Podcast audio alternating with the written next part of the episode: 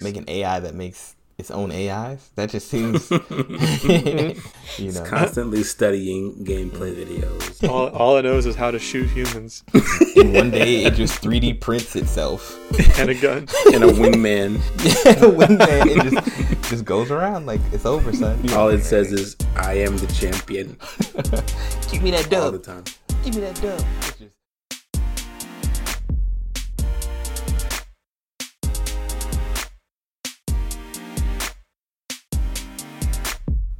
Hey, hey, hey there, internet people. You already know it is. It's the Super Agile Bros in the building. We about to get it in. It's your boy Bradston, you know, your uh, host, I guess, for the evening. Um, today's going to be a good one. We're going to be talking about AI, artificial intelligence in games, and uh, we're going to get in there deep, talk about a lot of stuff that we've experienced in games, and uh, hopefully uh, share some uh, interesting stories. So, before we get started, you know what I got to do. I got to introduce the boys, the Super Agile Bros themselves. First to the table is my boy Kyle. Kyle, how you doing today, sir? What's going on, everybody? And a beep, beep, boop, boop, bop to our AI listeners. Yes, yes, the AI overlords who are listening to this in the year of 20XX, the same year that uh, the Nintendo Switch Yeah. Del- Deluxe comes out. I can't Um, believe they said 20XX. and as you've already heard his voice, the boy Steve O. Oh, I guess uh, I don't know. Are you wearing glasses today, Steve, or, or no? You're, you're good. I am. Contacts? Okay, Mm. so uh, glasses, Steve. Introduce yourself. Say hello to the people. Hello. that, What that's a probably treat. that's the most chill, correct hello I've ever heard from good old Four Eyes Steve O himself. Glasses, Steve. What have they done to you? What have they Man, done? it's, it's like I'm being. It's like I'm back in high school all over again. I, I was watching X Files with Shailene, and there's like this episode where like there's this army base, and this like soldier gets like his mind wiped, and like the the wife when they come, like Scully and Mulder or whatever, they show to the house, and he's she's like, he's not my husband, he's not my husband. I feel like that's how I feel about you right now. He's not my Steve. He's not hmm. my Steve. It's not. Well, you. I'm not your husband either. No, no, not in this life or the next. So, um, cool. Let's get it cracking and popping. So, like I said, today we're going to be talking about the AI in uh, video games. So, I already kind of prepped the guys a little bit. So, I asked them the question: How do you do? You feel like AI in games have had a big impact on your enjoyment in games? And if so, why why not? So, basically, what I mean by that question is like has does AI matter to you when you play games, and it does it even have an impact, uh, you know, like on your experience, or is it just something that you only notice like when it's really bad or something like that? You know what I'm saying? Um, what about how do you guys feel about that? I guess we'll start with Kyle. Kyle, what do you what do you think about AI in games in general, and if they have an impact on your enjoyment in games? So I think AI is kind of broad as far as you know what it is in games. Um, to me, the simplest form of like AI is just something that moves outside of the will of the player. Um, so because you know nothing inside a game is alive, but if it's moving of its own volition, then I think that constitutes enough for AI. So when I first started playing games, you know, like the first AI experience I could think of is like a Goomba or the Okay. ghosts in Pac-Man, you know, something that's it's got its own prerogative. It's not smart in any way, but it does make the game more enjoyable to me, it being there. And there's some intelligence, I guess, for it to acknowledge my existence as the player. So, yeah, I think a lot of the games that I played like passively have had AI. So, I I appreciate even the smallest amount of artificial intelligence. Okay. And so you don't feel like it, like to you, it's not a big thing. Like it's not a big impact, but you're happy that it's there in general. Not all the time, it's not. Um, you know, I feel like it, it does make the the biggest impact whenever it's like noticeably bad. hmm But otherwise, yeah, I just it's more of a passive appreciation. Okay. Okay. How about you, Sir Steve? Sir Glasses Steve?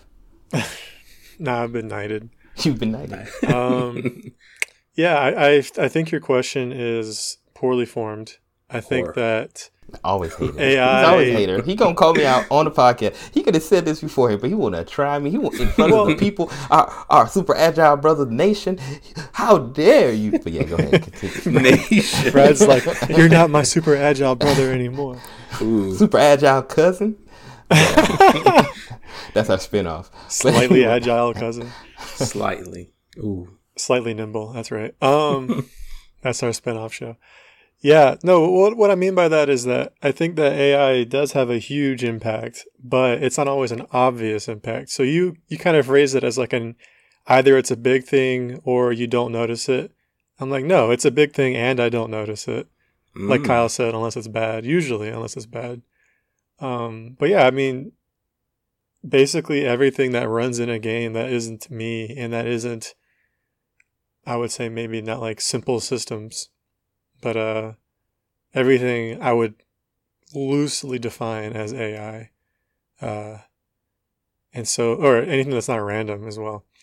But uh, yeah, I think that without that, most games would be trash. And if it wasn't well made, most games would be trash. So, yeah, I think it's a huge part of the enjoyment. Well, so so you feel like for you personally, it has a big impact on your level of enjoyment on a game. Yeah, well, yes, but not because I'm thinking like, wow, this AI is so good, but because if the AI wasn't good, it would the game would be less fun to play.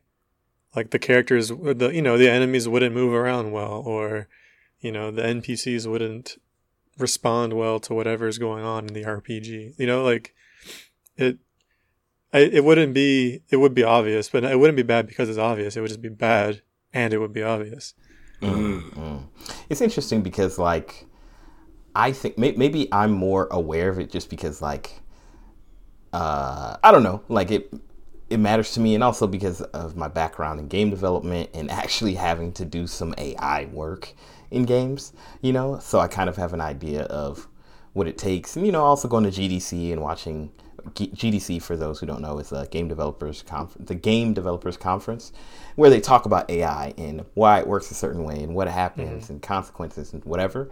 Um, and for me, I, I think, you know, I agree with you guys in some degree that it's not like obvious per se, but I think the fact that it's not obvious is makes it actually very obvious. Like it's it's one of those things where it's like if you remove it, it all of a sudden, you know, the game doesn't matter. But also, like, for example, I'm gonna just get straight into it. Like a game that me and Kyle are playing right now is Division Two. Um Is it and the game. division or is it just general division? It's math. A math blaster. yeah, the clone Spiritual it's a clone. successor. Level two. Clone. Congrats. Yes, it's, it's uh, all 4K graphics on the, when you do fractions and stuff like that. It's really cool. Bro, I want to play Putt Putt Saves the Zoo in 4K, 90 frames per second. Ooh, Get mm. Forza on the phone. Mm. First of all, like, like, our, our- uh, like, I bet you games like that that far back weren't like, well, this is like a game developer joke, but essentially like, were not uh, their frame rates were based on or how fast the game played was just based on the the speed of the computer. So those games yeah. like run like like like a million degrees per second fast. Like like what is even happening? I want to see a MeatCanyon 3D render, 3D rendered video of No, Putt Putt. Saves the Zoo Stop. Oh my gosh. with Forza graphics, Stop. but with the Dragon Ball Z like moving face that he did that one time.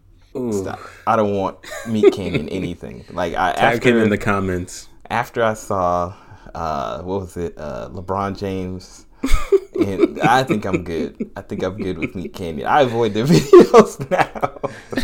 I've been I've been thoroughly traumatized. It's such But- high quality. It's so good. Like they they did a good job at He did Demon. Slayer. I think I'm good, man. It Oh, was he did. Horrifying. I don't even want to know. But um the division, I don't even it's division, right, Kyle? It's not the division. It's just I think it is the. I'm trying to remember the logo. The D D was has like the back end of it cut off, and I think that's to make room for the word the. But I'm not certain. I know the letter, the D division is like yellow. That's all I Yeah. remember. Um, so we'll say the because that sounds better. So the division two. Sounds cool. So me and Kyle have been playing. Also, shout out to Rob, one of our listeners, uh, one of our Rob. part of the Super Agile Bro Nation. Um, Nation of two. um, and also another friend of ours, uh, of, of ours, Millie. And we've been playing, and me and Kyle have been playing together, and you know, with Rob and Millie from time to time. But anyway, one thing that's really been cool to me that I've enjoyed about the game is that the AI seems to actually like be doing stuff, like.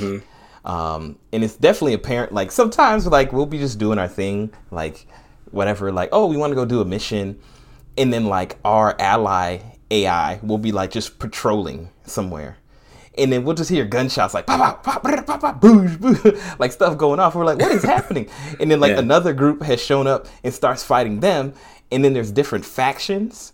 So the different factions don't necessarily like each other. So sometimes the different factions will be fighting each other, and it's just like this chaos, and all of them are like taking cover on each other, throwing grenades, like using abilities, uh, robo dogs. That's a whole nother problem Drones. drones, like all the stuff is happening, and then we enter the battle, and how they deal with our presence in the battle is like, yeah, they might focus on us, and they might not focus on us, or they is like the nuances of that, and then how they deal with like cover and how they deal with like us flanking them, like even you know to me like the cool AI where it like says he's flanking us, or if I use my drone, he's like, oh no, he's still not as stupid as drone, you know, like Yeah.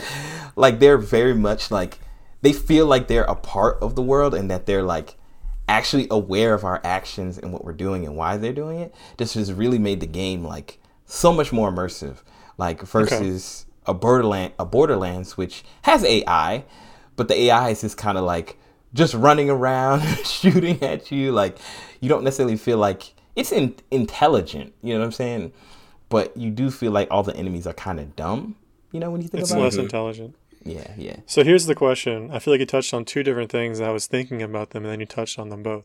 Do you Ooh. think that good AI depends is more about um, immersion, like saying things that make you feel like it's you know, uh, like it knows what you're doing and it's thinking for itself, or the Mm. character is thinking, or is it more pivotal to have AI that gives a good challenge where you have you know npcs that will flank you or will like work together to uh you know to get you in a pincer or something? I guess it's the same thing but you know we'll be like tactical.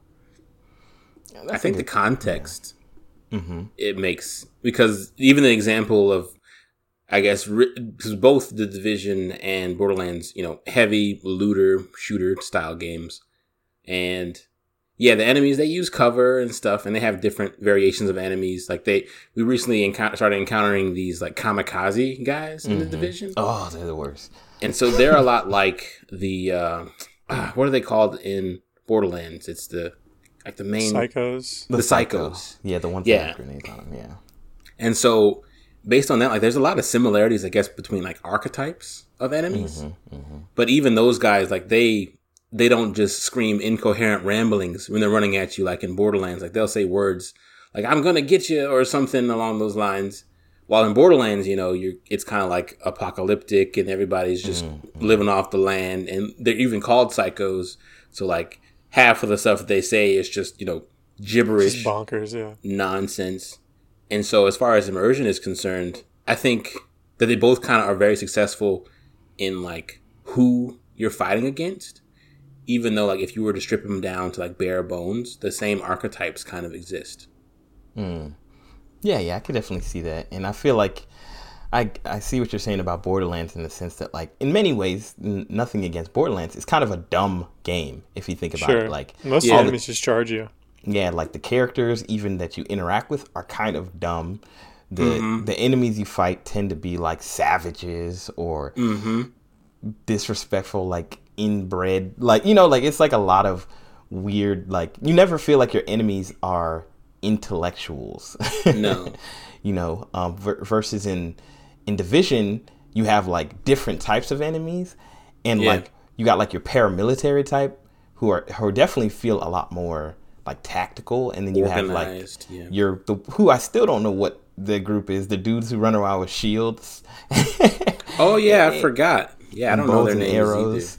Like they just charge and just get murdered. Like it's no, it feels bad killing them. Like they they're not ready. Are they um, the coyotes? Because somebody mentioned coyotes before. The hyenas were like the main ones, and mm-hmm. then these last guys they have some sort of military sounding name. I can't remember. Yeah. True Yeah. Sons. The, no, the True Sons is another one, but the new guys, I can't remember their name, but they're the Yeah. most like paramilitary. And we got to talk about the the mega drone that we fought in the middle of the street. First of all, Division Two is ridiculous. That's a whole nother game. To Gotta talk play about. it. Yeah, yeah, Steve, you got to play it. But um, but yeah, like like the the enemies definitely have different a different feel. So maybe maybe that's fair. Like in Borderlands, it's more about just like shooting your wild guns. Like, and it's not a cover game, right? Yeah, it's not. So maybe the enemies it's don't. It's not a need to be as- tactics game either. Exactly. It's it's 'Cause Especially because your abilities, most of them need you to charge into battle for them to work. Mm-hmm. Mm-hmm. Yeah. yeah, you know, and and I think like the different enemy types, like the brute type swole dude who just has a big gun shooting and he has a ridiculous amount of health, and then the normal enemies they kind of run around a lot in Borderlands. And this one is a similar idea, and actually there's something uh, in Division. I'm sorry, there's a similar idea where like they have the brute type, and they just have like giant Gatling guns and like a ton of armor, and they just like walk in the middle of the battle. And and one thing that's been happening recently for me and Kyle is that like once a gold enemy comes in, that's what like the heavily armored ones are. We just like centralize all of our attacks on that Yeah. enemy, and we just kill them immediately. And like something about their AI doesn't make them as defensive you know, because they have so much armor. So they're kind of stupid compared to like the normal enemies, you know? Yeah, they're not really threatening unless you're like out in the open and they target you, then they'll melt you. But other but that rarely happens. Yeah, yeah. So Ah. other than other than those two things, the what is it? I forgot already. Um, immersion and Mm-hmm. uh, challenge. Are there any other aspects that about the AIs in those games that you like? Like that's totally orthogonal to those two concepts. Because in my mind, I feel like that pretty much covers it. Like those are the two things. Well, well, I think there's a lot of different nuances to like AI, right? Like, so you're you're talking, okay, so like there's like enemy AI, like they're the threat, right? The challenge, like you were saying, like you know they're shooting at you, you're shooting at them, and that battle. And then you there's like the contextual AI, which can be a part of the battle, but also like that's the quips, right? Like, oh, somebody's coming in this direction, and they might respond in kind. And mm-hmm. then I think there's just like AI that's more of like more of like an NPC kind of thing where when you're not engaged with an enemy and the enemy's unaware of your presence or even a character is unaware of your presence what they do when you're not there you know? Like I feel like that's another thing like are they living their own life when you're not around you know? well, for To me, that that falls under immersion. so so you think immer- uh, immersion and context are different No, I'm saying I think they're the same. What, what you, the two things that you just said, I think. Oh, so You're- were going for sort of super high level. Yeah, I think we could narrow down both of them into different scenarios. Because I think for me, when I think of immersion, it's both like enemies making sense mm-hmm. as far as like the environment they're in. Like, say, if you have an ice level, you don't want to see the fire guy in there for some reason. You want to see ice enemies. And Yeah. then, yeah, I think another level of immersion is, you know, do NPCs or characters seem to just wait around for you? Or are they doing something until you get there? Can you startle them? You know because there are definitely are games that like thrive on either of those but then fall mm-hmm. flat otherwise. Well, well, one thing I did want to say is, in a weird way, to me, even the aspect of like challenge, to me, falls within the immersion aspect as well. Because, like, for example, I'm playing God of War, right? And as you approach the like the climax of a certain level, right? I feel like the enemies should become more intelligent as you approach the more important people. You know what I'm saying? Like like if Yeah, like yeah. you know how in Star Wars like they have like the different, you know, um what do you call those guys? I almost called them Koopa Troopers. The troopers, Storm Stormtroopers, Storm Troopers. Koopa Troopers. Yeah, I'm so sorry. You were So really sorry. close. Star Yeah, Wars fans are like, "Eh, un- unsubscribing. Um, but uh, yeah, like they have different levels, and I feel like that's important to me. Like if I get, if I just fight the same enemy all the way through, and then I get to the boss who's just a gangster, then it's weird. But it's cool when I see like, kind of as I approach the boss, the enemies and how they approach me change. You know, um, which isn't fair. Yeah, it's cool often. when they Yeah. when they kind of reflect, you know, on your approach to Darth Koopa. You know, they start to gain abilities similar to his. Because then that almost like prepares you for the challenge to come. But I think what Brad's saying is it also makes sense. Like, of course, the stronger, more intelligent guys would be higher Closer up in to- the yeah. organization. That does make sense. Yeah.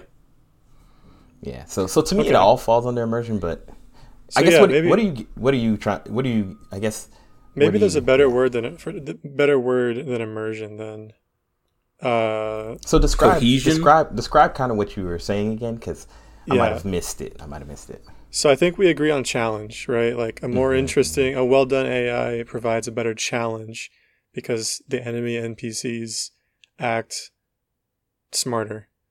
Uh, they don't just walk out and get headshot. Um, maybe so. The other the other aspect I think on what I'm describing, maybe it's like detail. So you're talking, you know, the quips, uh, the reactions to little things that you do that aren't necessarily like they Ah, don't necessarily add to the challenge or the gameplay. So like in Halo, um, if if sometimes when you're shooting at enemies with one of the Marines and you kill the enemy, the Marine will complain that you stole his kill. yeah. Mhm. And actually, I just watched a video someone sent me from Halo 2 where you're playing as the Arbiter and one of the grunts does the same thing. And the grunt literally says, like, oh, sure, I waste all my ammo and then you take my kill. And then he runs out. He runs out and he rage shoots the corpse that you just killed uh, like three or four times with the with the pistol for no reason. That I'm is like, wow. super cool. That is they I- were all they were ahead of the game, man. They were seriously they were ahead of the game. Man. so for me, that's that awesome. that's what I was saying is immersion, but maybe a better way is a better description would be like detail or I, I like I like the idea of like con- contextual like AI, like AI that's like just reacts reactive AI, like to the world. Like they Mm-hmm. it doesn't it doesn't really necessarily add any value as far as like challenge, like Yeah. you said. it's like they- flavor text. Yeah, like flavor. You know, one of the, one of the you just reminded me of one of my favorite moments I think of all time in gaming is when I was first introduced to like Grand Theft Auto, San Andreas, I believe. Yeah, San Andreas. And I was playing, and one thing that was cool about this game from the ones before was that it the AI, uh, the people walking around the street were more like contextualized or or more you know, involved. felt real. They felt real. So one, so I had my character CJ, and CJ, I kept taking him to the gym, and I kept just trying to get him swole, like as swole as swole as possible. And you could only like work out once a day or whatever. So eventually, I got him to the maximum swollenness, um, as as one would, and I just remember I walked out of my house onto you know the block on Grove Street. You know, y'all know, shout out to Grove Street Grove Street. and I walk outside, and one of the homies like runs across the street, and he's like, "Yo, son, you looking jacked, bro? How you get so swole?" like he's like hy- hyping me up because I got swole, and he noticed my change.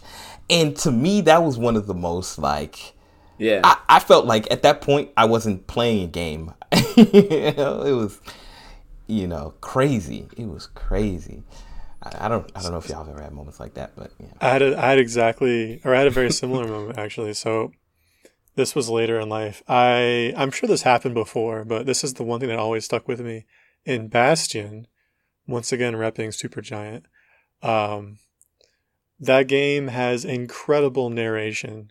Uh, basically, you have this old man who's narrating the story as you go, but he throws in like lots and lots of flavor text based on what you're saying, and it really feels like a man talking. There's no like repeats, there's no loops. yeah. Um, so near the beginning of the game, basically you wake up on this like floating island in the middle of just darkness.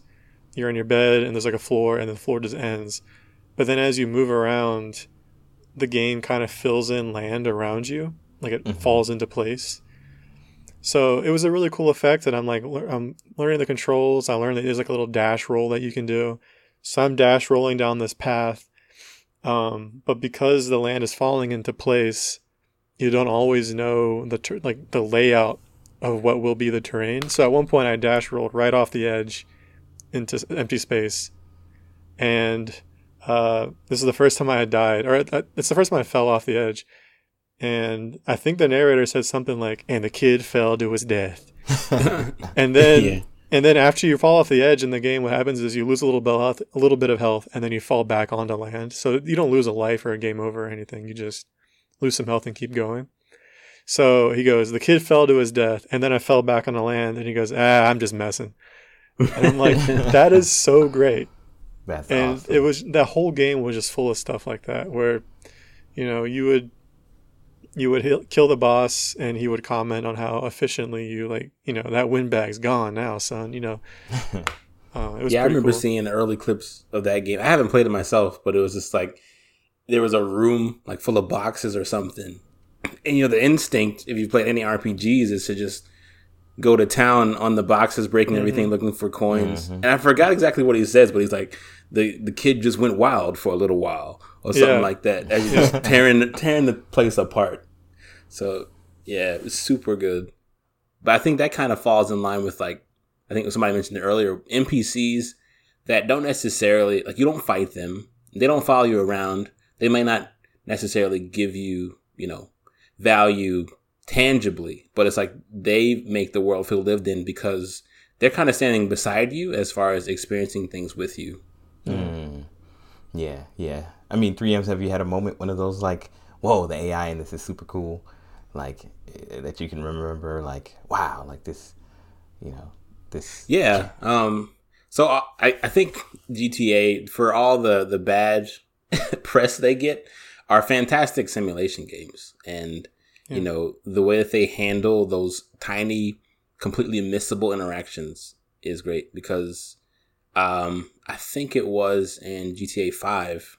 I had a really nice car and I pulled like onto the sidewalk as you do and was doing something else, harassing somebody or something, but somebody else walked up and like they pulled their camera out and took a picture of my car.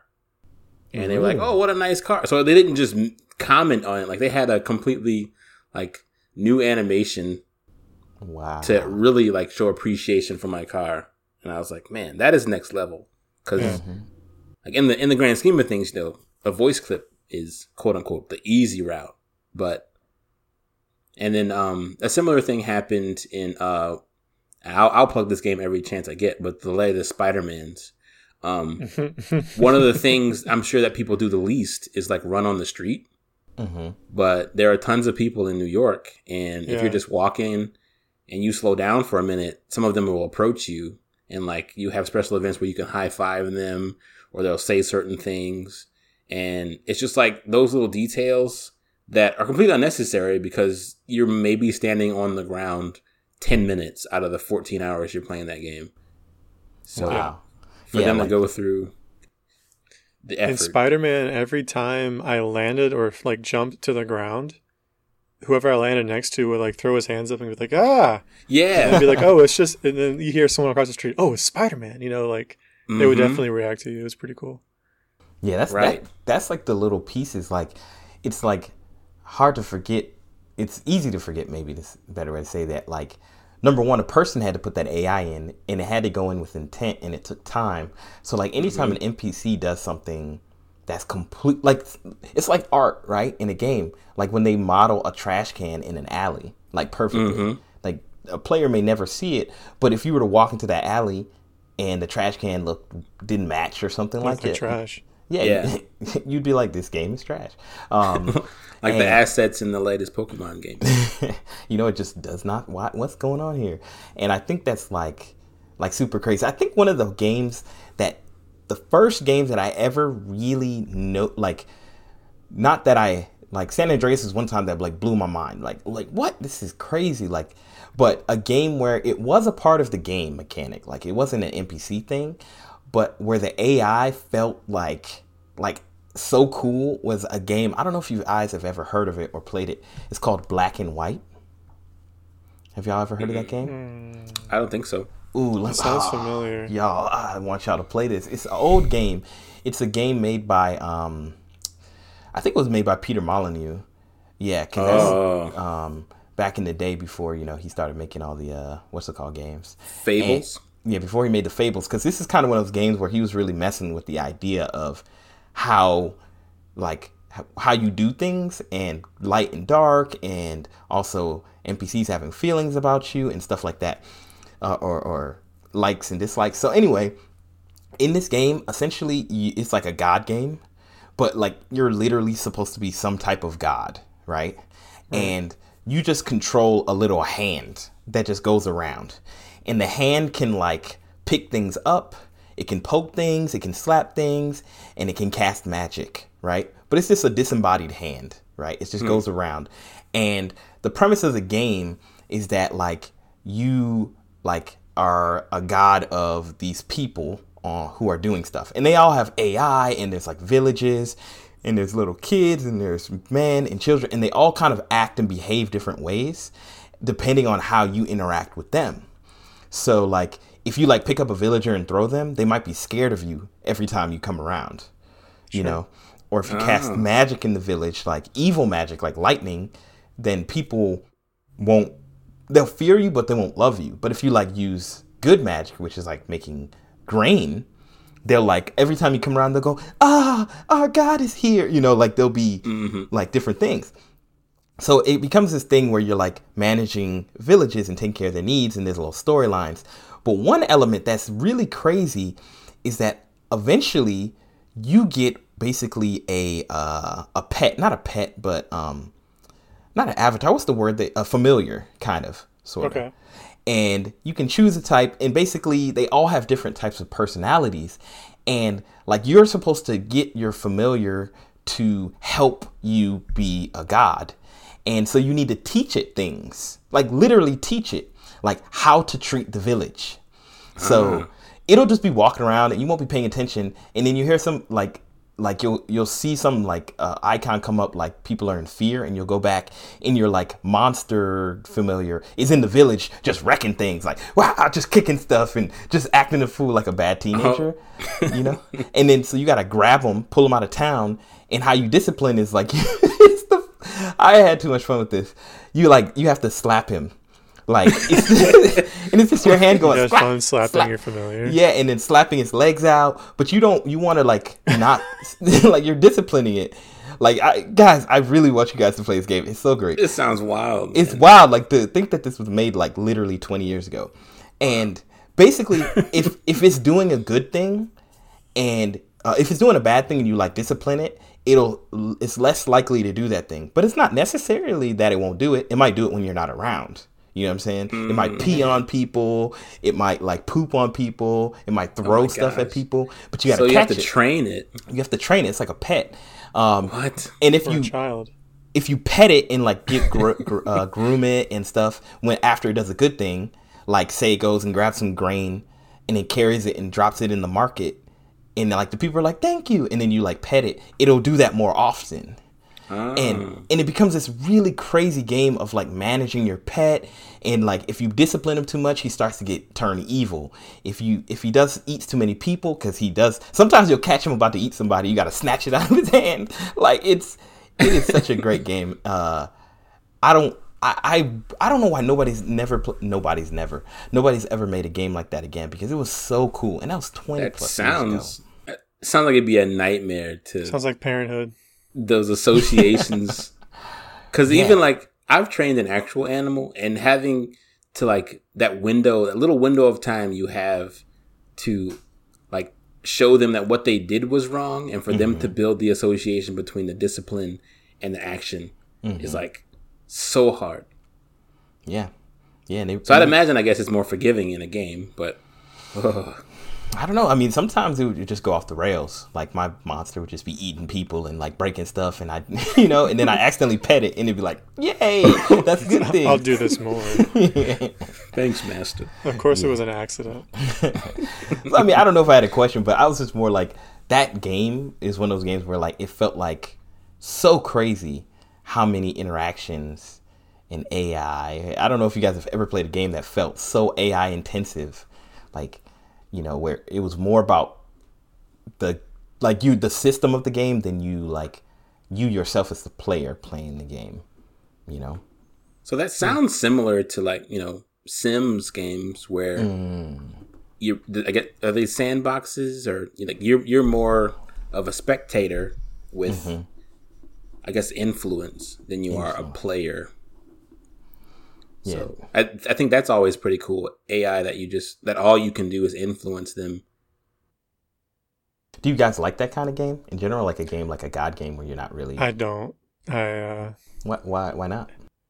uh, I guess it just doesn't capture my my imagination. I guess. I mean, I don't. I don't usually feel a connection to the characters or to the village or whoever. Um, and I feel like those games kind of have less gameplay and more decision making. And for me, I'm like, I'd rather just have gameplay. Mm. Yeah, that's fair because it is a lot of management on when you think about it. Yeah. It's Yeah, like, oh, do I want to be good or bad? Decision made. I'll just do all the good things and not the bad things. Well, wasn't wasn't that game that you're talking about, Dark Room or whatever? The Dark Room, isn't it kind of a a game like the that? text game. Yeah. Uh, I mean, th- that's less decision and more strategy. Um, and you because do, you, yeah, you you're do taking kind risks. of have a player in that game. Yeah, you're taking risks, and you're. There's also like a level of discovery, and uh, th- you know, there's some theming in there that's interesting. Although to your to your point, I haven't been playing that nonstop either. So like, yeah, it's less enticing to me than other games. So my my favorite type of game, I guess, that would fit into this category is totally accurate battle simulator because Oh my gosh. you have so little control over what those fools do, but it's it's so hilarious to see them struggle. Yeah. I feel like that's a game for scientists. That's like that's like let's set up these initial conditions and see what Mhm. happens. And then you just tweak you tweak ever so slightly the initial conditions and like you get a totally different outcome. Mm-hmm. yeah, And it's I saw some though. battles it was like it was like all the Justice League versus the Hulk. yeah, You know, just dumb stuff like that. And I watched it because I'm an idiot. you watched it because I'm- you wanted I'm to know who would win. I didn't even do play the game and do it myself. I watched it on YouTube. Like, I mean, hey, you know, it's the same experience, right? In a way, like you're just yeah, you're seeing it Yeah, happen. either way, you'll be watching. you know. yeah. The mods are kind of a headache too. I modded mine a little bit, and there's su- first off they're super unstable, and then you know the ones you get, even the ones that are high rated, some of them are just absolute garbage. So like, even if they do kind of work, either they'll crash the game or the AI will get mixed up somehow, and the like the vanilla game is is really good. Oh, So talking of AI, mm-hmm. how is the AI in that game? Like I, I feel like when I've seen it, basically the characters just run toward each other and, and use whatever swinging. two or three attacks they have. Yeah, there's not really any intelligence there. Yeah, on the surface, I'd, I'd agree. It's super simple. Um, so they do choose a target. You know, like there are multiple enemies on both sides, and there are mechanics that you can cause them to like switch sides so they can retarget. And there's at least in the, the one of the latest versions, you can actually take control over some of the units, and so they do have, I guess, AI that you can override to a degree. It's still it's still really wonky. Like it still feels like they want to do their own thing, which is kind of a, a weird experience. You know, it's it's Yeah. really like you're possessing them because they're so uh, un un what is it unyielding or They're fighting you. yeah, it legit feels like they are. their friend, their friend is like, "Fight it! You don't have to be a weapon." Don't give in. Don't do this. You know, this kind. I know this is kind of not the same, but it kind of reminds me of uh, like RTSs, because like Mm. in a, a real time strategy, it's like you know you have your units, and your units kind of decide how they're gonna attack, but like you have like some control over it because you can control like where they attack from, kind of, sorta. You know, you can kind of path them, and like maybe their formation. But like at Yeah. the end of the day, like once the battle starts, it's kind of like them and the AI figuring out what to do. You know, I used Mm-hmm. to really love Age of Empires and like messing around with formations. Okay, I want everybody to be in a, tr- a rectangular. Oh no, I want them to be circular. I want them to be in the Mighty Duck, you know, formation. You know, just- Archers in the back.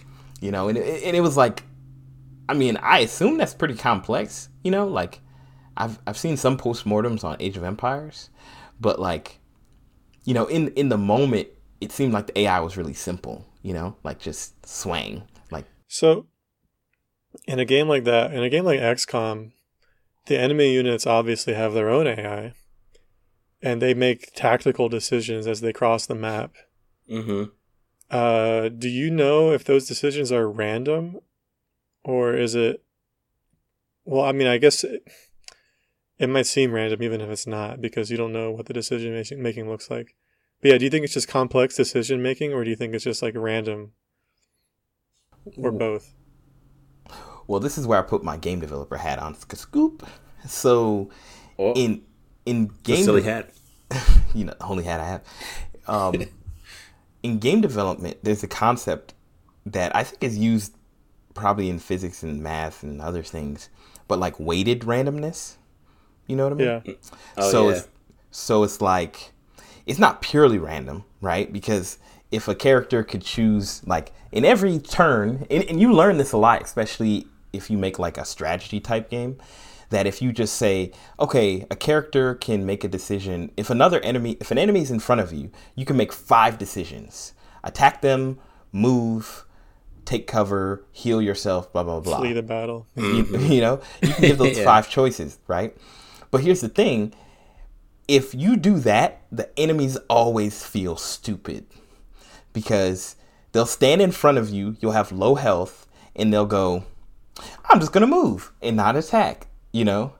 So mm-hmm. you have to use weighted randomness which is like okay you can choose between five options. Now if the enemy in front of you has low health and they're not in cover and they recently shot, you know, then it like tilts, it adds a percentage toward that direction. Oh, if they haven't done this, so it still has some level of randomness, that RNG that we we all know mm-hmm. and love, but that RNG is very much tilted toward what would most be advantageous. But there are the situations where like an enemy will be standing right in front of you and have a gun, you have no cover, you're about to die, and they'll just go, you know, use some weird ability that's not going to help them for five turns, and you just murder them. Yeah, so it's Right. like random Okay. within conditions. It's it's it's random, but it's mostly it's more geared towards decision like actual decision making. That makes sense. So my question, I don't know why I'm setting this up. My question, another question I have, uh, uh, why not just have pure decision making, right? Like, if the if the enemy knows it has low health and just shot and isn't in cover, why even have a chance of not going into cover? Why not just go to cover? Well, So- w- yeah, go ahead, Kyle. all this conversation is making me think of I think what the first few Pokemon games were were pure decision. Um, and so I don't know if you guys remember, but like Pokemon Red and Blue, they had like super gimpable systems because, especially when you were going up against gym leaders, um, they would have Pokemon that had specific move sets that would counter what they thought the player would come in there with. Like for example, uh, you know, in in the fighting type gym, if you brought in uh, a flying type, but I think all of them were like normal flying, then they would have an electric type move or something. But if you had one of the flying types, I and this is the wrong scenario, but just to get to my point, if you had the flying type that was impervious to electric type moves, so they had no effect, it would only have that condition. It's like, oh, they're using a flying type Pokemon, so I'm going to use my electric move every time. And so every time they'd use that same move, and it would have no effect. The hmm. AI would. And so, So like, it was pure decision making, but it wasn't nuanced enough. Exactly. Yeah. To where it would try the first, like the purest decision, it would fail, then it would switch. That didn't exist. Mm-hmm. Right. So, so it would, and then it would, it would try to. I forgot what it would do. Like it would run out of powerpoints for the move. I forgot what it would default to after that. I never knew that CP the, the computer players could run out of Yeah, they can run out. Of, Yeah, so they have to use a like dead nothing. That Pokemon does nothing or whatever. Like that normally Oh. happens when you fight like a like you have an enemy like you have a Pokemon like uh what's his name that can harden or something. Oh, Yeah. Kakuna.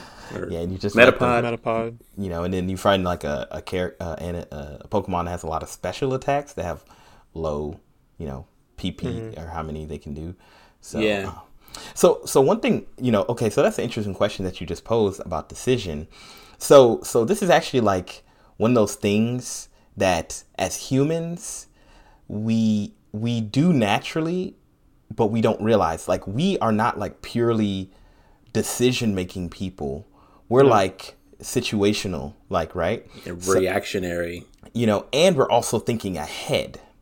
So one reason that i think you have you can why a good ai doesn't just react necessarily in the best way on every action is because sometimes doing something that is not the best in the moment is better for you in the long term, right? Uh, like it's like chess. Like sometimes you let somebody take something because you want them to take it so that you can move them into the position that's advantageous for you five moves down the road.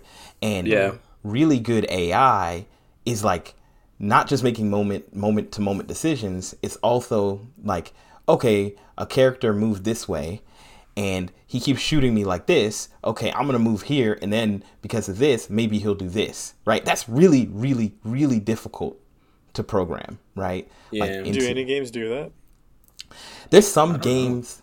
So there's a game named Fear. Do y'all know Fear? Yeah. So, um, Fear, for those who don't know, Fear is like, uh, like the, I don't know how many games did this. Uh, This might have been the first of a kind, but it was like a first-person shooter horror game, and um, they did such a good job with it. One of my favorite horror games of all time. But anyway, That was like the first game with bullet time mechanics, right? Or was it? um, not the first game, but one of the games that did it best. I mean, like you could say that Max Payne was probably the first one to make it popular. hmm Um, I can't think of a game before. I think there was another game before Max Payne, but I think Max Payne was, and I think it was Min made Payne. by Rockstar or something before that. Max Payne was made by uh, Remedy, Remedy. Um, I think. okay, I Anyway. can't. But anywho, um, so so yeah, so Fear, you, you like had one of those games where like the AI um would like pay attention to what you're doing. And then like I, I remember a particular fight where I'm like fighting these AI in a battle. And what I would do is I'd just run up to them and I'd like shoot at them and they could take cover, but I couldn't, right? It was like one of those kind of games. And what they did was they realized I don't know if this was just emergent and it just happened, but it felt really, really crazy. First of all, the AI in Fear was like a top, like head of the game at this time in general. So this was this kind of stuff was happening all the time. I remember I was just shooting at him, shooting at him, and it was like in a hallway, and there was like two rooms, one to my left, to to my right. Both of those rooms had an, two entrances, like one to like close to me and one further down the hallway. Okay, I don't know if that makes any sense.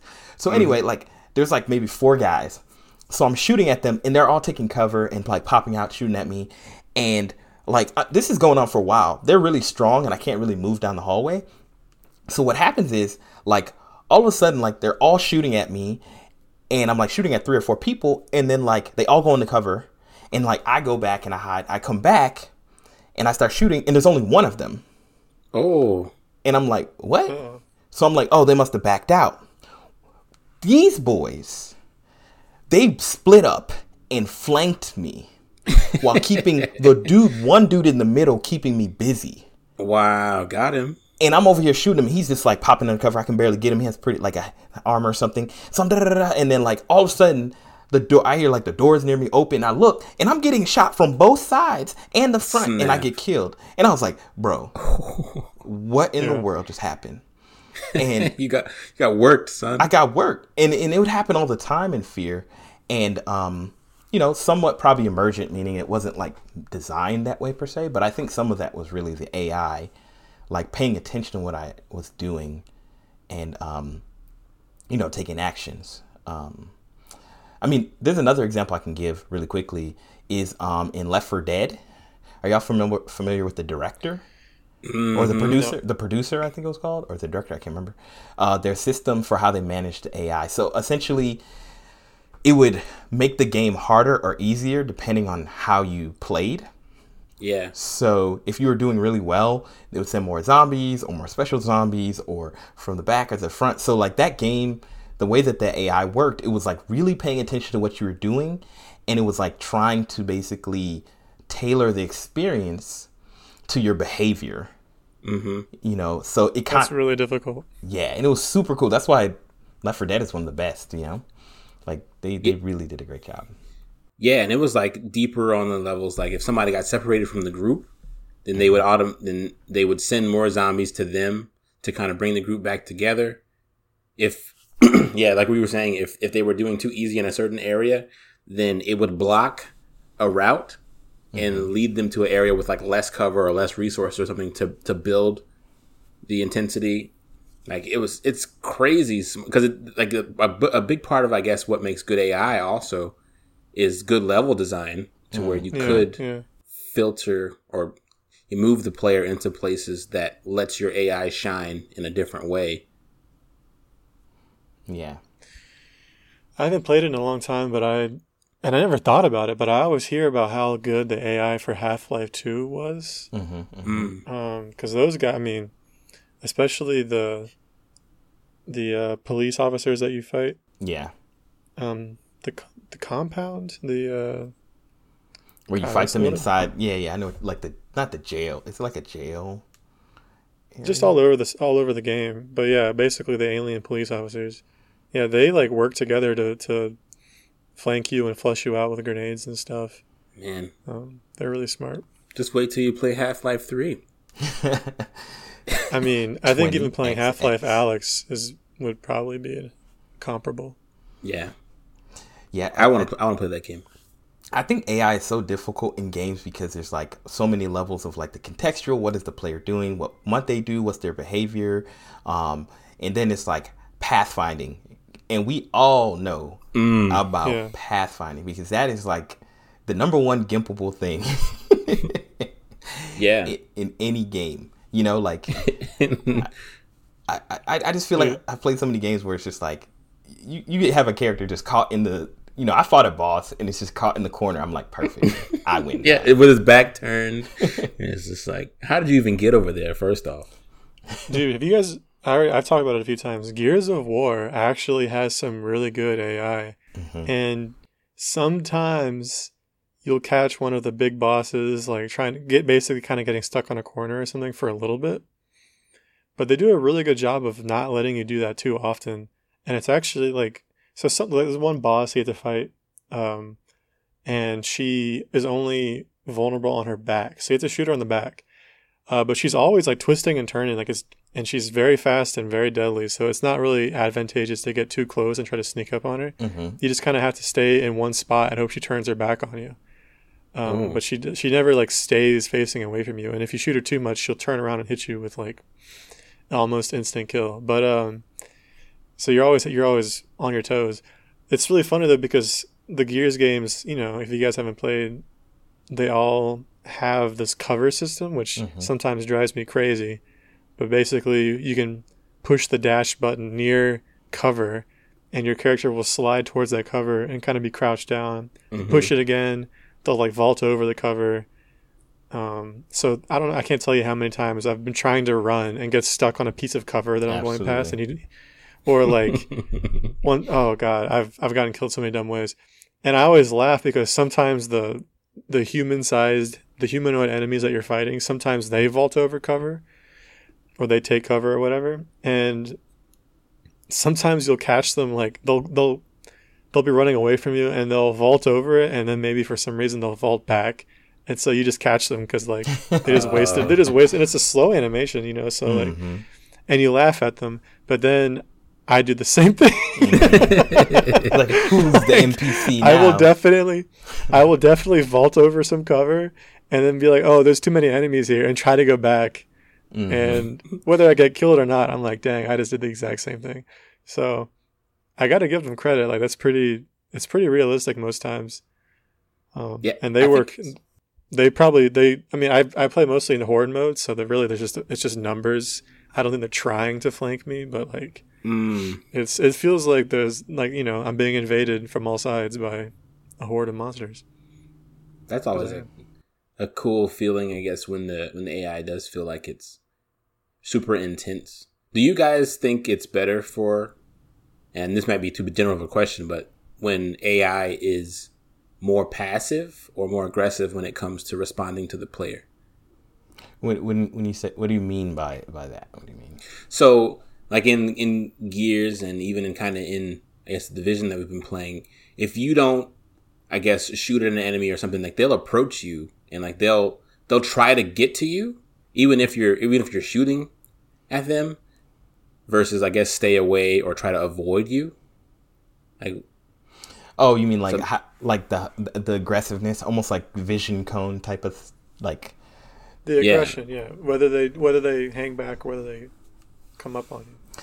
You know, it's so interesting that you asked that because I've actually debated with myself about this question because because you know like you play in a game and sometimes it feels so unrealistic that you could just walk up behind a dude like like and like stab him in the neck like in Assassin's Creed or something or like sneak up and like just shoot him in the back of the head or steal something out of his pocket.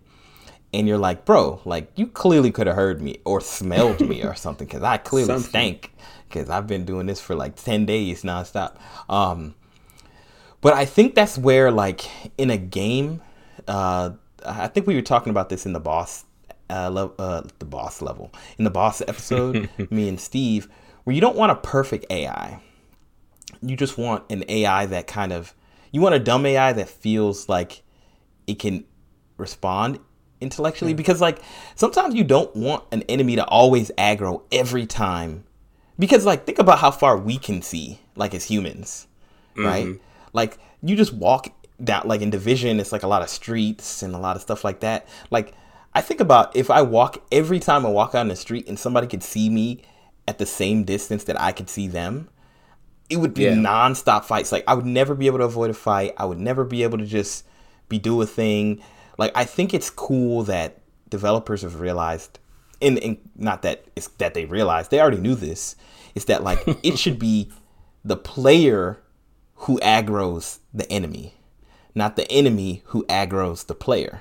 Mm. You know? I think it depends on the game. I mean i mean For for Yeah, a go ahead. stealth game, you know, obviously that would be backwards. oh yeah, wait wait like wait if so- they if they see you, they should engage because you're supposed to be out of sight. but that's the player aggroing them right like No, no, no. I'm saying uh, you, you're saying that uh, you're basically correct me if I'm wrong. You're saying the player should be engaging in battles. What what I mean is that the player should knowingly they should be the person they should f- by any a fault of their own or by choice be the reason that an AI interacts with them. Like you don't want it to feel like every time you walk out in a game you just like you know in Halo on like master mode or whatever oh, highest yeah. difficulty where they snipe you instantly like it's cool Yeah. because you have a little bit of control of like when they like alert. But if they were just like really patrolling, you would just get sniped instantly every time. and I, Oh, I see. so it's kind of like it's kind of like you are the director of the story. Like you're you're pushing it forward instead of the game imposing itself on you if that makes sense. I don't know if that answers Kyle's question. I think he was talking about like the disposition of like the tactics of a game. I I I, actually think that what the situations you're discussing are com- are separate enough to be like conceptually totally different. Like aggro for me is different from the tactics of an AI, and I think you're totally right. You're I think you're pretty much right about aggro. But I don't know if that was what Kyle was asking about because we were talking about like you're in a firefight already, you know Is that how does the how does the AI respond while when you're already in a firefight? yeah? So what did, what did you did what what was did I answer your question the wrong question or So yeah, I- I'm with Steve. I agree.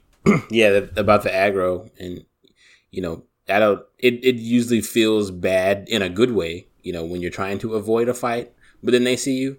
But yeah, I'd never play on Halo Legendary mode ever again because of exactly what you described. You know, like you load in and you'd be spawn killed, in the campaign, and it's like, well, now I have to look at a loading screen again because that's not how this works.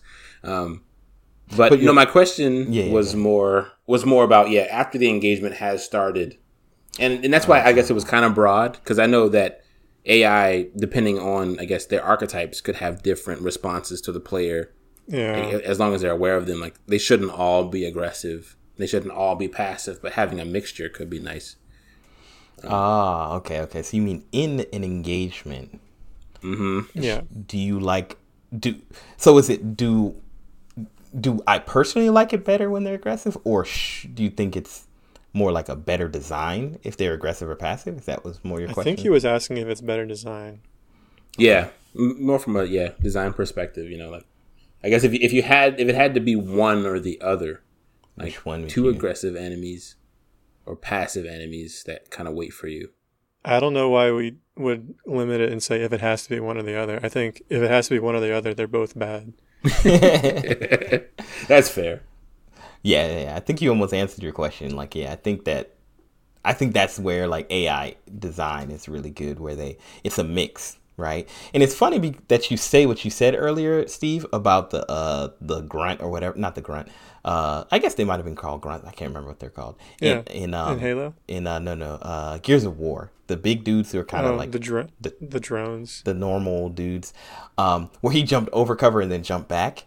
Um, because in Division, one thing that me and Guy laugh about all the time is when a character is an enemy is climbing something in the middle of a firefight, and they're just in the animation. and We're just like, "Well, you're dead." Yeah, the slowest animations. and it's super slow. But that's the same animation we have. Yes. And Yep. and it's funny because we do stupid stuff in games all the time, but we would perceive it as dumb if an AI did it. You know what I'm saying? Yeah. Well, like you said. do you do stupid stuff? Like, do you decide to do stupid stuff, or do you have misinputs and accidentally do stupid stuff? both? Both. Right. So and should it the kinda, AI it feels like they're doing both too. should the AI have misinputs?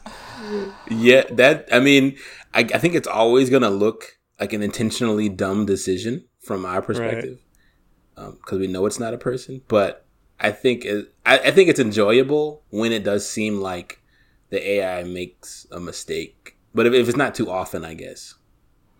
Hmm, yeah. So, yeah. So if I could answer your question, Kyle, I would say, yeah, I think your question is too broad.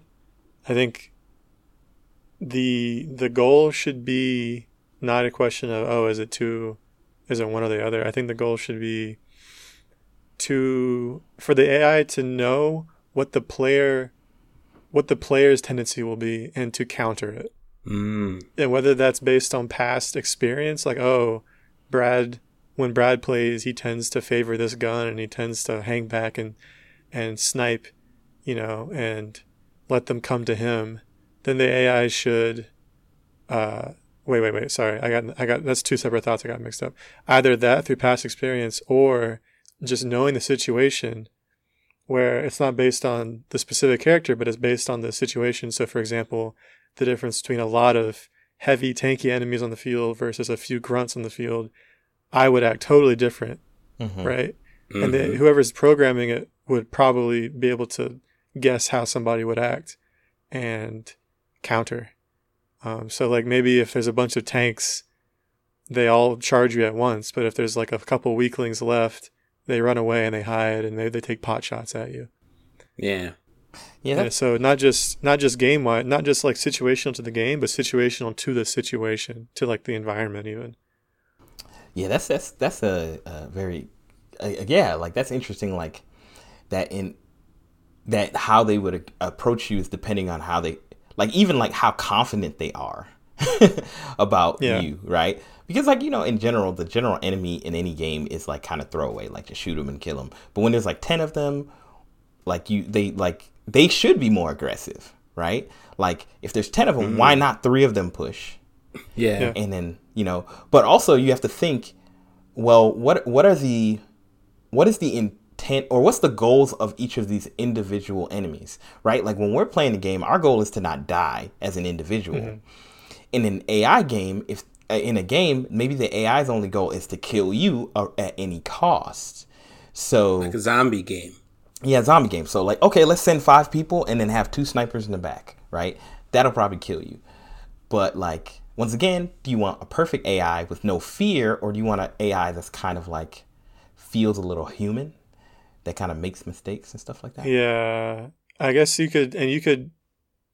I wouldn't say humanize. I guess you could characterize your different, the different NPCs, the different enemies, and that would play into how they act in different situations. So another Halo example, and this is kind of a famous example, is um, the grunts are super aggressive and they'll just come at you normally if there's elites around. Oh yeah. But once you ki- once you kill the elites, They'll they flee. freak out and scatter. Yeah, Which is always that's fun. a good point. Yeah, and not only do they scatter, but to the point of of immersion, they'll be like flee, like they act scared. You you know what's interesting? Like like I, I, I feel like I would love to so y'all know um from the Smash Brothers community, not Hungrybox. Hungry Box is a mortal enemy. Um MewtwoKing. Laughing. no, no, no. Original enemy. Uh have y'all have y'all not seen the Smash Brothers documentary yet? It's been a while. Oh no. You keep telling me about Um, it, and that just he's like over my he had long hair. He was like the coolest guy in the Smash scene. He like used to win a ton of tournaments, particularly in melee. Is it one of the gods? Is it Mango? Manga, mango, mango, mango. So, mango is like what I think is the perfect representation of what like AI would should be. So, wait, just bear with me for a second. So, Okay. one thing that you'll like okay mewtwoking and hungrybox if you if you think about them they're what i consider like the ai we have now like they do what's best to win like the perfect ai What's what's optimal? what's optimal, right? They're like, okay, if you ledge grab, I'm gonna do this. If you do this, I'm gonna short hop to blah blah blah. Like they're gonna do this, and if I'm hungrybox, I'm just gonna short hop, you know, Jigglypuff you to death, right? Like that's all I'm gonna do because that's the most efficient way, and that's like the bad AI in the game because it kills you every time you deal with it because it headshots you, you know, masters level. I keep calling it masters level. Um, Legendary. legendary. Thank you. and I don't know why masters in uh, Halo. Master now Chief. now, the reason why I think Mango is like the perfect AI is because he does things that doesn't make sense, but it's because he's trying to do something that is very human. Like he wants to make a highlight reel. He wants to clown you. He wants to try something. So there's so, there's like the best clips I've ever seen is him like beating somebody soundly. He has uh, uh Falcon and he like hits the person off the screen. The person's not gonna make it back. They both have one life. This is in the, a finals of a tournament. the person's off screen. Mango runs across the stage, I'm already shaking my head. double jumps off screen, knees the person to death. Like Right. that is crazy. Like the Biggest flex. the biggest flex, but that is like those moments that are like utterly human. Like like a person like you would only do that if you had some like intrinsic motivation of like, you know what, I want to clown this person or I want to do something fight. wow. And like I feel like an AI that like would purposefully like dupe you into thinking they're garbage and then like like oh like they're missing all their shots so you like push them a little and then they're like actually i'm like 10 level 25 ah, brrr," you know like Yeah. you know that'd be really cool i don't know that's So some of the Smash Bros. AI, like level nine uh, NPCs, have Mm-hmm. or CPUs, I guess they call them in there.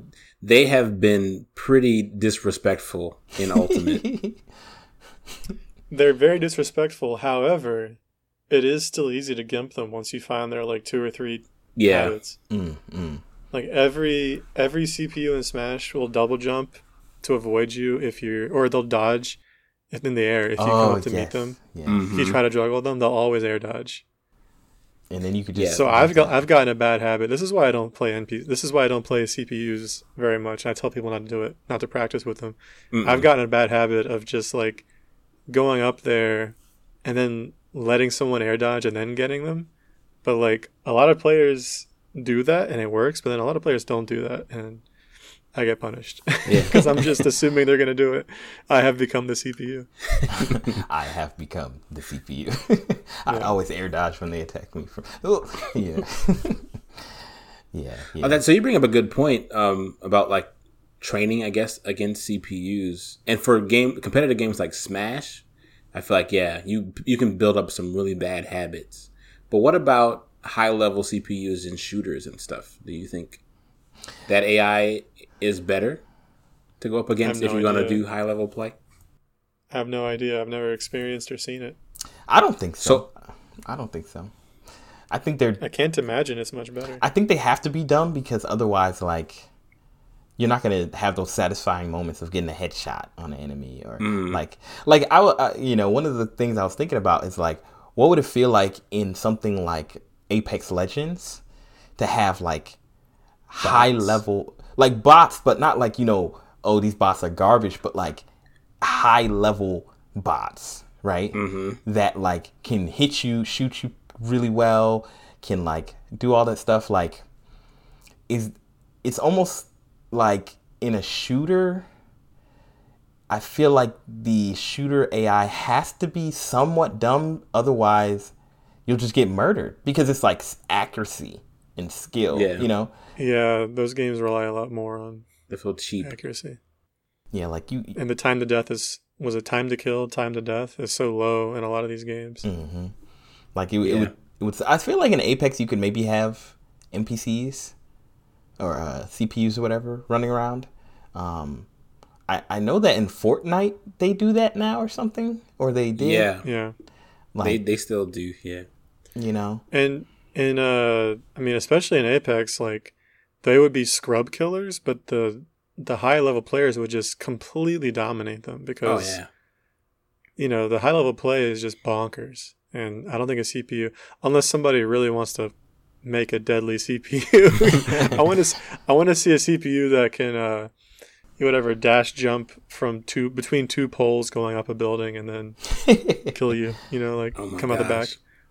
well, well, I think that's like the problem with like AIs in competitive games, and, and I think you've mentioned this before, Steve. Like the reason why you're not a big fan of them, like online competitive games, because the meta changes a lot and like how you play, and like just imagine trying to program a competitive AI in a game like Apex, where people are mm. just creating new strats and you know weapon loadout. Like you would have to keep up with the game and like program it differently every day almost. You know. You Or just watch make a your- really good program that can do it for you. Ooh. Ooh, make an But AI. yeah, no, you're right. It would be so complex. Make an AI that makes its own AIs. That just seems. you know. constantly studying gameplay mm. videos. And all, all it knows is how to shoot humans. and one day it just 3D prints itself. you know, and then and a gun. and a wingman. yeah, a wingman it just just goes around like it's over, son. Over here, crouch, crouch. Uh, what do you call it? Left, right. Uh, what is it? strafing on you. All it says is "I am the champion" Give me that all the dub. time. Give me that dub. It's just you just walking down the street and you just see a guy like crouching over and over with the wingman in his hand. You're like, no, no, that's the AI. Oh no! That was one cool thing about iRobot. Um, that's the Will Smith movie, right? iRobot. mm-hmm. Yeah, with Will Smith. hmm Yeah, yeah, okay. That was one of the cool things is that those those robots weren't just stronger, and they weren't just like a lot of them, and they didn't they weren't just good shots with a gun. Although I don't think they really used guns very much. Uh, the reason Sonny was so dangerous, even compared to the other robots, was because of how nimble he was. Mm. Because it's like, imagine if an AI gets into the real world and is like, oh, there's like more movement options, and it just, you know, like the meta just explodes because oh gosh! it's like, oh, I can do a double twist backflip and break someone's neck on the way over. Like, there's nothing stopping me. What's it called in uh, uh first person shooters? B hopping or whatever, where you can like hop, like to move, Oh yeah, to be faster. Like digga, digga, digga, digga. Yeah. you just like they're finding advanced movement strats in real life. It's like, all right, we good now. you, you know, like uh, kind of changing the topic a little bit. Like, I I I don't know if you guys have ever played uh, Majora's Mask. for uh, Been a while. Zelda. Like I wanted to talk a little bit about AI with like NPCs in like villages and like towns and like ones that are like non-aggressive AIs, but like Oh, so like, Mhm. yeah, go ahead. like Skyrim, Skyrim villages. Yeah, yeah, exactly. Like villages where like you know, in a way you're you leave and you come back, right? And you don't know what's happened since then. Um like Skyrim is really cool and and I always think of uh Majora's Mask and it's a little different because I don't even know if if if I can call it AI because it's more of like a pattern, you know? Like they have a schedule, you know what I'm saying? Like of what they do and how they do it. But I've always You could say it's low level AI. Right? Like you just program like, oh, they're gonna be in this place at this time, and they're gonna do this at this time, and Go to sleep at this, this time. time. Like, I've I, and and that's kind of my question. Do you guys like see games where like uh the AI or the NPCs kind of have like schedules as AI, or is that just like completely different? Like, oh, like oh well, not really because they're not intelligent. They're just more like they just follow a script and they never I mean, none of them are intelligent. I would say it's like the least Ooh. intelligent AI. Shots fired. like When I say none of them are intelligent, I mean that none of them are like conscious. They're not sentient, you know. They're not making decisions. mhm. Although I, I guess generally I would assume that intelligence does not e- equal sentience.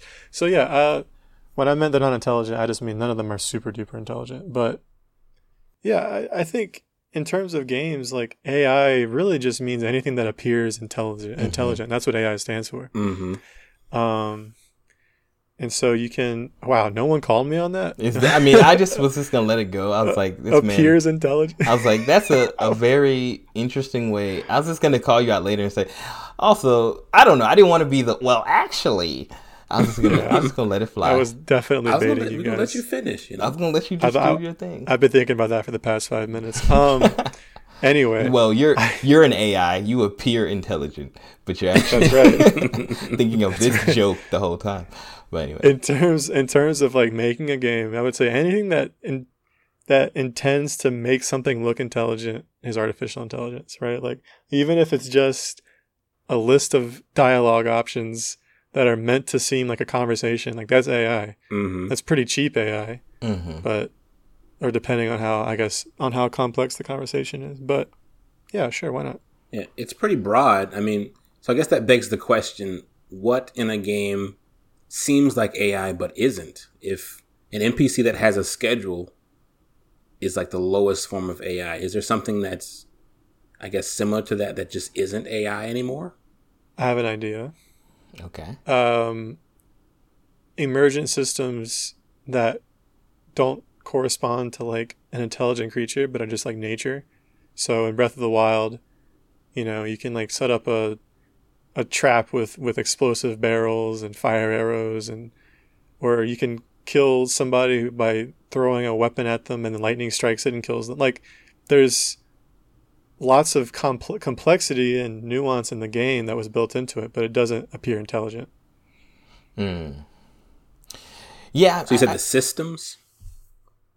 Yeah, I guess I would just say like system. Well, uh, yeah, I guess I would say systems, but a lot of things can be described as systems. So I, I'll say systems that correspond to like non-living, non-intelligent Mm. aspects of the game.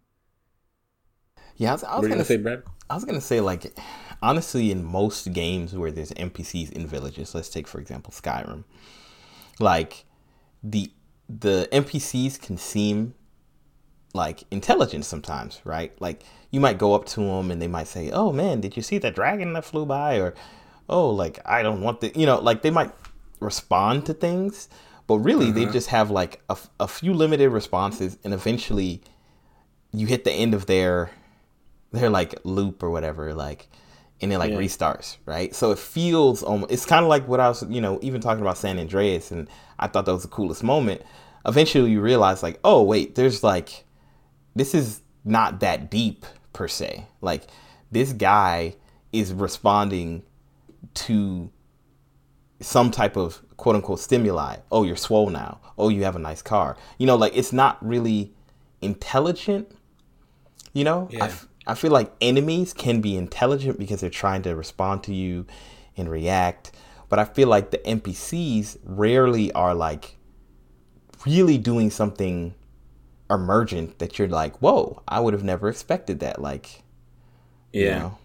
Well, I would. I mean, I actually would wonder if the enemy AI is as built up as the NPC like speech AI, right? Like, Mm. I think that we give we give the enemies a lot of credit because they're like it seems it seems more intelligent, but I think a lot of that is just the fact that they're running around and pathfinding to you or away from you and shooting at you. Like, I think they're probably also making very shallow observations and just running on the Yeah. script like that. It just looks more complex because it involves I mean, more action. p- people would dare say that we just run on a really like Yeah. an AI that's just the same thing, right? It just responds, and it's like. Who you we're- call an AI? you boy. I think our I think our intelligence is capable of a lot more, but in general, yeah, I think people just kind of act at a low level of intelligence by default, and then you know if something gets our attention, we kind of perk up. yeah, like if you just go into a room and you throw down a firecracker. 99.9% of people are going to react to the stimuli. It's like, oh my goodness, you know, they're going to jump or turn toward that sound, right? Because, Yeah, because we'll do the same thing. you know, That kinda- one guy, you like? Oh, he did. oh, he's like, oh, we need to take him to jail right now. You know, like, That's because he's not a sheep. not I'm, of the sheep. I'm not like you, sheeple.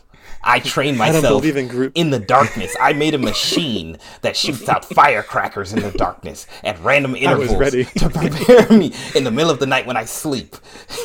I don't believe in groupthink. It's like, yes, sir. It Drives me crazy. Now it's, it's come with us. There really are people who will like scoff at the at the idea that if you yell fire in a crowded place, that everyone panics and runs. Like, yeah, it's a fire. yeah. like just because everyone's doing the same thing, maybe it's because it's the smartest thing to do. I, I feel like the people who say stuff like that are also people who've never done anything ever, and they Ever. in like Probably. it's like going back to that guy in like One Punch Man who's like, well, actually, I think that the heroes are actually this weak, and da, da, da," you know, like, Oh, you're yeah, like yeah, no you have a lot of opinions, but you speak like you're intellectual, but you're just a fool, you know. um, but yeah, I, I I feel like it in general. I think it necessitates like in a game, it's a necessity to have an a more intelligent enemy, mm-hmm. right? Mm-hmm. Because that's going to be the primary thing that the player does, right? Like Fair enough. Yeah. in division, Yeah. you know. But it, it would be interesting if, like, you could make an AI for an NPC where you don't really give it like, like line, like you don't you give it like a bank of lines, like a hundred, a thousand lines, Ooh. and and they're all like contextual. And how they string those together is just like dependent on how you as a player interact with them. So they may like decide to only use the aggressive angry things to you because you broke into their house when they're sleeping one night because you're uh, the player character who just opens people's houses at night you know? And throws firecrackers. you know? but well, you know two things. One, I would argue that it not every game will have that focus on enemies. For example, Skyrim. I can't say how smart the enemies are, but I feel like they probably put they probably put a lot of effort into making the NPCs feel real because it's it's a role playing game and you mm-hmm. inter like a lot of the game isn't fighting, it's interacting. Yeah. So they probably did put as much as if not more effort. But I don't. I don't know if they. I don't know if it's AI, but more of like they just put more, like lines of dialogue in the the Uh, the well, RNG. You know. Yeah, I mean if it's just if it's just RNG, then you're right. That's not greater intelligence. I think that um, that- that's fair. AI, you know, artificial intelligence, like the word intelligence just has like this weird connotation behind it that something is like smart when really something can be artificially intelligent and just like perform its task very well or Yeah, like in my opinion like AI I think could be like broken down to like the acronyms AA and AR which is like artificial awareness and artificial responses.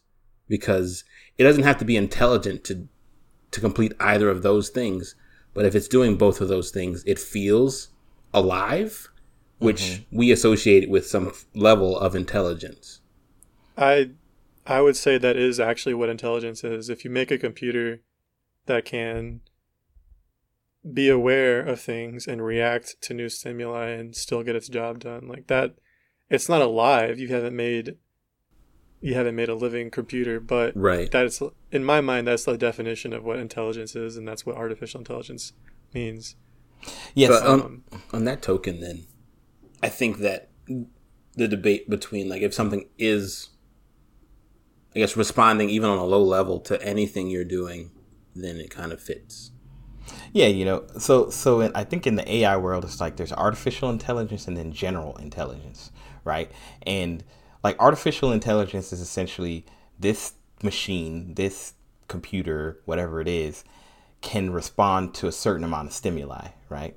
And and mm-hmm. basically, like, oh, if I tell the my Mac to turn on, it'll do it this way, and blah blah blah. But like a general intelligence would be my Mac can without me telling it can know like oh brad gets up at this time and he normally does this so i should get this set up so that when he does this like it's it's making interp like decisions that are not um, necessarily based on just discrete inputs and it can make Yeah. decisions that are Right. are not you know necessarily like easy to determine why it made that decision um, Alexa kind of does that. I think they're called hunches. Like if it if you do something, nice. I knew somebody was going to set off an Alexa when you said that. um, hopefully I set off everyone's in in the. I, uh, I, I, I do not that's have an. Alexa because I don't trust our our overlords yet. They they still have more to prove. I don't. She won't live in my house. Actually, you know, what? I trust Alexa, but I don't trust the people who are Mm. using Alexa. You know, like face, Facebook recently decided they're going to get rid of all facial recognition software. Uh, that's not really a, a decision they made because it's for the greater good. It's because they don't want to pay for the regulation that facial recognition causes. You know what I'm saying? Like they, Mm. if if they didn't have to I do didn't it, know they were doing that. That's yeah, cool. yeah, they're getting rid of it. So no longer will I don't believe them. It won't automatically identify a picture anymore. Like um, in the future, they're gonna. oh, like that. tagging people in the. Oh, Yeah, okay. yeah, like they're getting, That was always kind of weird. and they're completely deleting their database, quote unquote. So No kidding. that- that's, huge. That's the claim. Um, Moving it to somewhere else. yeah, you know, you know, it's interesting because, yeah, that's, I mean, honestly, I think they're just gonna keep it and wait until legislation changes, and then be like, oh, guess Yeah. what? We found an archive of our old data somewhere. Some homeless man That's what I had would it. do. the 16 gig flash drive in my desk. Because honestly, 16 gigs. They can do what I think Microsoft did and just bury a, a server in a in a tube out in the ocean somewhere. Mm. oh yeah. I mean, honestly, this is uh they they made the decision on their own, so it's not like a government agency is telling them to do it. So they don't have to do anything. They can do whatever they want.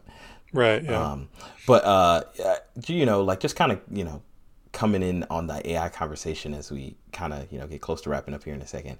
You know, like I think it's interesting because I feel like one of the big things that the discussion is like you know even from a game development standpoint and you know working in games and like look, like trying to program AIs is that like it really has to service the game right like mm-hmm. like what's Sure. what's the point of like a super complex you know enemy in Halo if like you know like if it doesn't make the game fun you know yeah. Exactly. Yeah.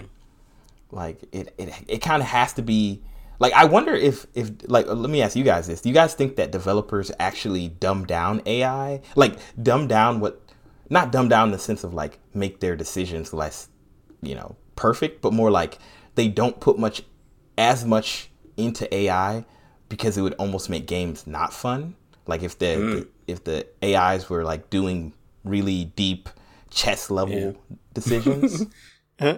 I think so. I I have no idea. Go. You can go ahead first, Kyle. Yeah, I think so because one thing I think that makes really good AI, especially in like combat style games, is you know if they're predictable.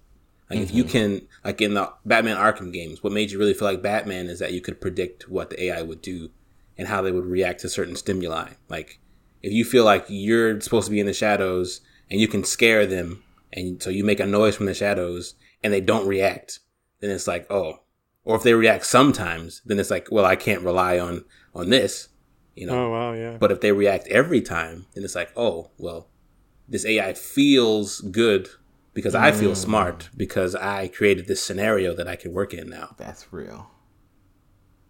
That's real. However, you wouldn't necessarily expect the same thug to get scared twice in a row, would you? No, I, I think in that scenario, once they get scared once, I feel like they should maybe wait for me to do what I'm going to do, like however they respond, and then maybe leave. Just because it wouldn't make sense for them to stay there if I scared them, you know. So, But you- but I think it, I think it becomes tiered. You know, they have decisions after that. Like they could look where they heard the sound come from, or they could try to go meet up with one of the other guards and you know say, "Hey, I heard something over there." know, something. But Yeah. but almost in a way, like they do, you do in that case want them to reset state because say you made a mistake, and now he's always alerted, so you can't do the thing that you want to do. Maybe it messes up your gameplay. But that's maybe you know, a d- For me, that'd be fun. You know. I'd be like, oh, cool. I have to, I have to roll with it. well, yeah, yeah, yeah. I mean, if you play Arkham, there's like challenge modes, and that thing actually is annoying if they never go back to that status where they're not alerted. Um, but yeah. But what were you gonna say, Steve? Yeah, I was gonna say I don't really know. Um, in my mind, it's pretty. I could totally imagine that eventually a studio just says, "Hey, we've put a lot of time and money into this. Let's leave it as it is and not make it any better." Yeah, But I mean, it makes a lot of sense. I think that it it definitely would be weird if you were playing Halo and an elite came out and was like, "I see where you are." You know, I'm gonna wait here for you to come to me. Mm. And it's just, he's just like, you know- come to me, boy. I'm going to kill you like, yeah. I mean, on one hand, that'd be freaking dope. But like, if that could just happen at any point in the game, it'd be really weird. yeah, Yeah, The or- one elite that or speaks or a English. grunt drops their weapon, picks up a sword that a, from a, a elite, and then just stabs you in the back. Like, like wow, got me. Wow. This game is immersive. I would prefer if elite, if the grunts that have like bazookas, or actually the grunts, forget the grunts. Talk about the flood that have, carry rocket launchers. out of here. If they didn't just suicide, like they come around the corner and immediately get blasted point blank with a rocket launcher, we both die. Like- Although it's the flood, so that, that, actually that kind of makes sense in their character. Yeah. It does make sense. yeah, yeah, yeah. My last thought is actually kind of what you said, uh, Kyle. Reminded me of the game The Last Guardian. Uh, you know, I, I don't know if you guys have played that, but it's a really, really awesome game. If you haven't played it, I, I think every person who's ever plays games ha- should play The Last Guardian. It's an experience. It's kind of like the journey because it. And I'm not going to tell you anything more than than one thing that people complained about it is that Trico, the the main dog Giant bird, dog. The monster. you, you know, um, Griffin thing, is that he was almost too much like a dog, in the sense that he they purposely programmed him so that he would avoid he would ignore your commands sometimes, like a dog would. But but what happens is this game is heavily puzzle based, and you need to tell Trico to do things sometimes. And what'll happen is you'll be like, Trico, stand up here. Trico, go up here. And Trico will just like just look at you like, oh, I can't do that. And a lot of times you're de- you're depending on his feedback to know, oh, if I can or cannot do something. And what ah. ends up happening is sometimes he'll just do that because he's being a jerk and just being an animal. Being a And dog. you'll spend like literally 30 minutes in a room when the thing that you tried the first time was the right thing, but he just Oh. was deciding to ignore you like repeatedly. And then he'll do Is it. that good gameplay? It is not good gameplay, and that's it is really annoying. and I think that's one of those cases. I, I never, I didn't even think about it, but as you were talking about it, Kyle, it's like, and I think that's why sometimes you have to make your AI not that good. Like it's, they almost did it too good, where it was almost too immersive, where like it was actually an animal instead of like, hey, just do what I need you to do and give me the feedback. um, Well, I feel like that could be fixed if they kept the behavior but just changed the feedback so that You it didn't look like, oh, I can't do this, but it looked like I'm not going to do I don't feel like doing it. Yeah, yeah, maybe Yeah. maybe that Yeah. would that'd be the concession. Cause yeah, I mean, I think it's a great. It's it's one of those games that like I'm gonna probably wait another year or two and then play again so that I forget Wow. everything because it's so good. Like the story, the experiences, it is so cinematic, and the AI is so crazy in that game. It is wild. I can't believe I'm just remembering it uh, at the end of our, our talk, but um, yeah, man. No, that was that was really cool. You know, um, you, you know, like we could get into talking about real artificial intelligence, and, and that's a whole nother conversation. Y'all don't want to y'all don't want to go in that rabbit hole with me. Like I'm really in that rabbit hole. Um, Yo. I I I think I agree with some scientists that if artificial intelligence is maybe the ma- the the most likely existential threat we have, like to just kill all humans, like Right. that is It would happen immediately. it would it would happen the moment that we were guaranteed to die would happen and we wouldn't notice and all of a sudden we'd be dead like 10 years later we would already be in motion. All of a sudden. there's nothing we could do. There'd be nothing we could do about it. But anyway that's a conversation for another time. Maybe we could talk about ai and the downfall of man. Singularity. yeah i'll bring i'll bring all the crazy ai uh think uh, experiment thought experience. There's so many crazy ones. Uh maybe we could talk about that but uh i'll write that down. But um yeah man um as always thank you steve thank you kyle thank you for your time Always a Thank you- pleasure. thank you for your uh thoughts um and it, even as game developer i'm now like okay man i gotta think about how i approach ai um Yeah. and, um you know it makes me think a little bit more about the games i do enjoy a lot and well, how they've approached it um, so yeah, you know, thank you everybody out there in the Super Agile Bros world. We appreciate y'all in the nation.